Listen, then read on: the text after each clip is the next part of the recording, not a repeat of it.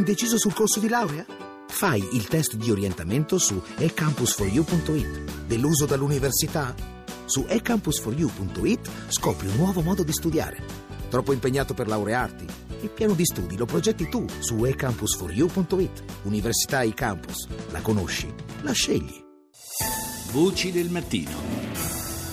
6.40 minuti e 22 secondi, ancora buongiorno da Paolo Salerno. Oggi si celebra la giornata internazionale dell'alfabetizzazione. I dati dei quali eh, siamo in possesso, forniti dall'UNESCO, indicano che l'analfabetismo ancora è una realtà in tutto il mondo per circa 757 milioni di adulti, una cifra davvero importante. Due su tre di questi sono donne, la maggior parte di loro vive in Asia meridionale e occidentale o nell'Africa subsahariana.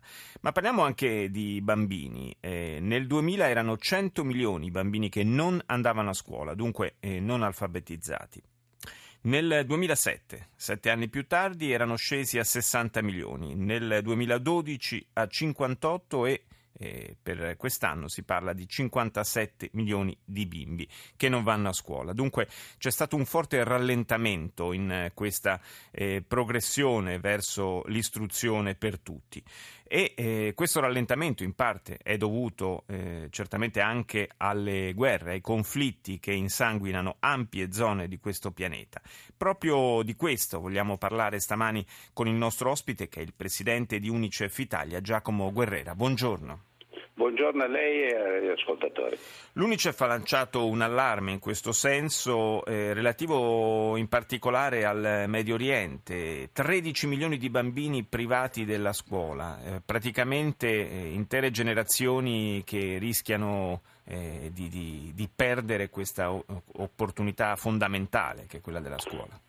Sì, è proprio così, messo in evidenza nell'ultimo rapporto l'UNICEF Education Under Fire proprio questa situazione che si verifica in nove paesi che attualmente sono maggiormente coinvolti nel conflitto e, hanno, e subiscono violenze e sono soprattutto i bambini ad essere le vittime dirette. Sono 13 milioni, come diceva lei, i bambini che sono stati costretti ad abbandonare la scuola, eh, ma eh, le, le conseguenze di questo fatto derivano essenzialmente anche anche da ciò che è avvenuto in Siria, Iraq, Yemen, Libia, dove eh, le scuole sono state distrutte o sono state occupate per, eh, rifugiati o per altri motivi e quindi i bambini sono stati costretti o a non frequentare la scuola, mi riferisco a quelli della scuola primaria, o ad interromperla e non si sa quando riprenderanno perché siamo già al quinto anno della guerra in Siria.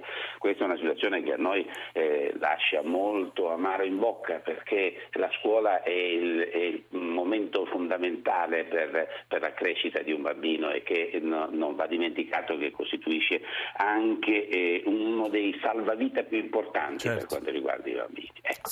E quindi sono, ed è questa la situazione che si verifica in questi paesi, ma come, eh, come purtroppo esiste ancora eh, la situazione della, dell'alfabetizzazione, della, della, dell'alfabetizzazione alfabetizzazione è una situazione che è in diminuzione per quanto riguarda la scuola primaria, ma non dobbiamo dimenticare che i bambini eh, e gli adolescenti sono 121 milioni che non hanno mai iniziato o hanno abbandonato la scuola.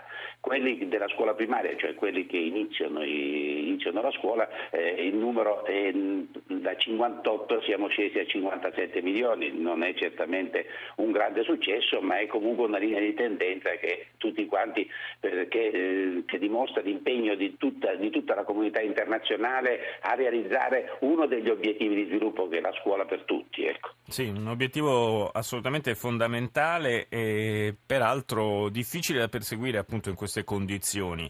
Eh, nel, ehm, nei campi profughi, in tutte queste eh, strutture che piano piano si sono fra l'altro a volte trasformate in, eh, penso in Africa ad esempio, in, in vere e proprie città, perché eh, purtroppo questa gente spesso è costretta a permanere in queste strutture per, eh, per anni addirittura. Certo. E, mh, si riesce anche a organizzare un minimo di, di struttura per dare continuità all'istruzione dei bambini? Proprio questo il nostro impegno, eh, lo facciamo in momenti diversi. Cito ad esempio, eh, cioè nel momento in cui tutti costruiscono muri, noi costruiamo muri eh, per cercare di, di, di, far andare a scuola i bambini, ad esempio nel, nella scuola di Rama, eh, un, al confine con la Siria, in Giordania, eh, proprio eh, perché per consentire a questi bambini di poter andare a scuola abbiamo, stiamo costruendo un muro che consenta loro di essere parzialmente abbastanza protetti da mm. eventuali, da eventuali, conflitti a fuoco e questo lo facciamo con il contributo di tutti, però quello che noi facciamo anche nei campi è quella, la cosiddetta eh, apprendimento espanso, l'istruzione informale, cioè creiamo degli spazi dove i bambini possono studiare, vengono aiutati non in maniera formale come avviene naturalmente nelle scuole, nelle scuole normali, ma cerchiamo di aiutarli ad un apprendimento eh, a studiare, ad approfondire,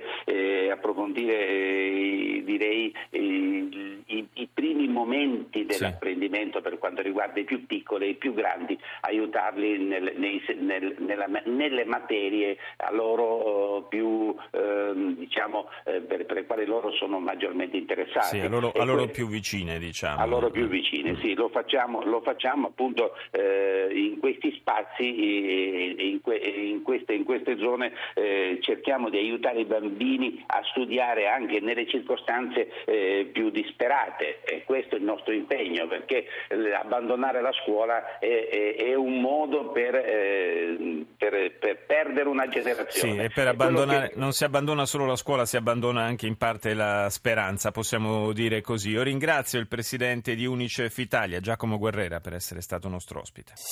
Voci del mattino. Saluto, do il buongiorno al professor Claudio Marazzini, presidente dell'Accademia della Crusca. Buongiorno professore. Buongiorno a voi, buongiorno.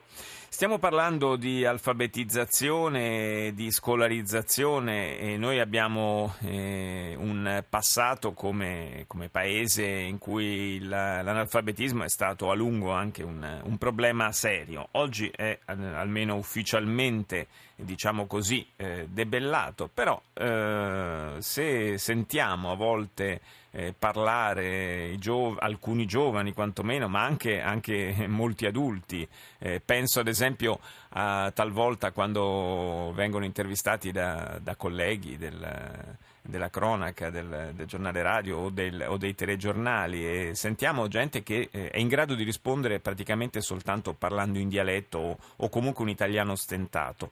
Eh, al di là dell'alfabetizzazione di base, professore, forse c'è ancora un po' di strada da percorrere.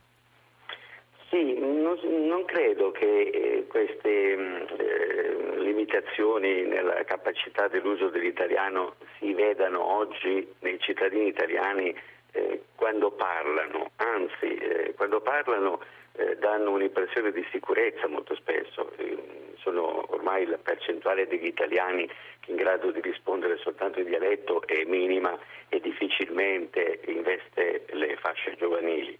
Eh, il, il, i problemi di alfabetizzazione sono più gravi nel momento in cui ci si confronta con la comprensione di un testo. Mm. Questo è il punto.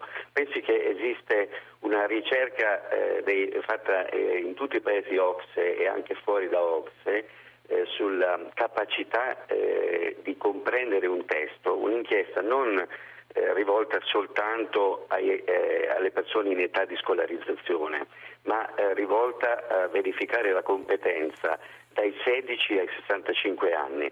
E, e la ricerca è stata fatta nel 2013, è stata pubblicata nel 2013 e ehm, eh, riguardava la competenza un, nella comprensione di un testo e la capacità eh, di eh, operare calcoli matematici. Allora, lasciamo perdere i calcoli matematici in cui eh, siamo eh, risultati penultimi eh, cioè, eh, ma eh, per la comprensione di, di un testo eh, gli italiani dai 16 ai 65 anni sono risultati i peggiori tra tutti.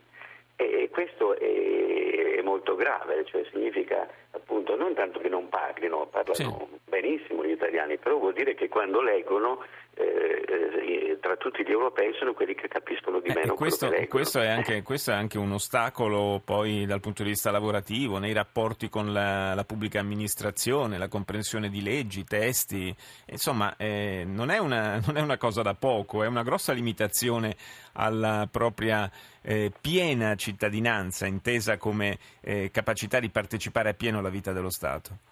Eh certo, tratta soltanto di rapporti con la pubblica amministrazione, si tratta di essere eh, cittadini eh, in grado di vivere da protagonisti certo. coscienti la vita sociale, certamente, eh, anche perché ehm, col fatto che il, l'espressione verbale eh, è in realtà apparentemente spigliata, eh, il, chi osserva dall'esterno può avere l'illusione che le cose vadano bene, invece non vanno bene. Poi paradossalmente, come dicevo, noi siamo risultati ultimi in tutte le fasce d'età, sia per gli anziani sia per i giovani. Quindi, eh, perché normalmente c'è quell'interpretazione ottimistica, eh, sempre stata sostenuta da illustri linguisti, per esempio, anche De Mauro.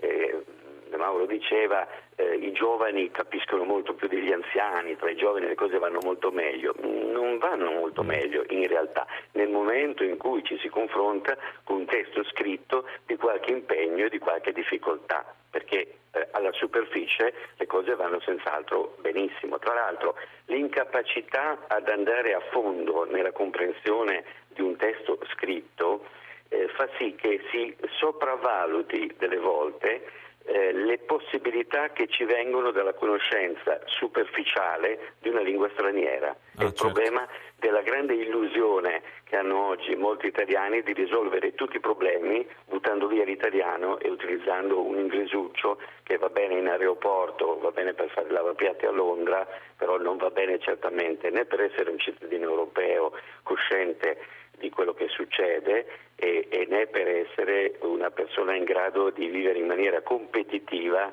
una battaglia molto difficile di concorrenza che riguarda naturalmente anche il mondo del lavoro e le posizioni di qualità all'interno del mondo del lavoro nel quadro europeo. Sì, quindi possiamo dire, sintetizzando un po' un rapporto, un approccio un po' superficiale, diciamo, al rapporto con, eh, con la lingua e con le lingue in generale. Io ringrazio il professor Claudio Marazzini, presidente dell'Accademia della Crusca, per essere stato nostro ospite. Non mi resta per il momento che cedere la linea al GR1 condotto da Guido Ardone. Voci del mattino torna intorno alle 7.38. A più tardi.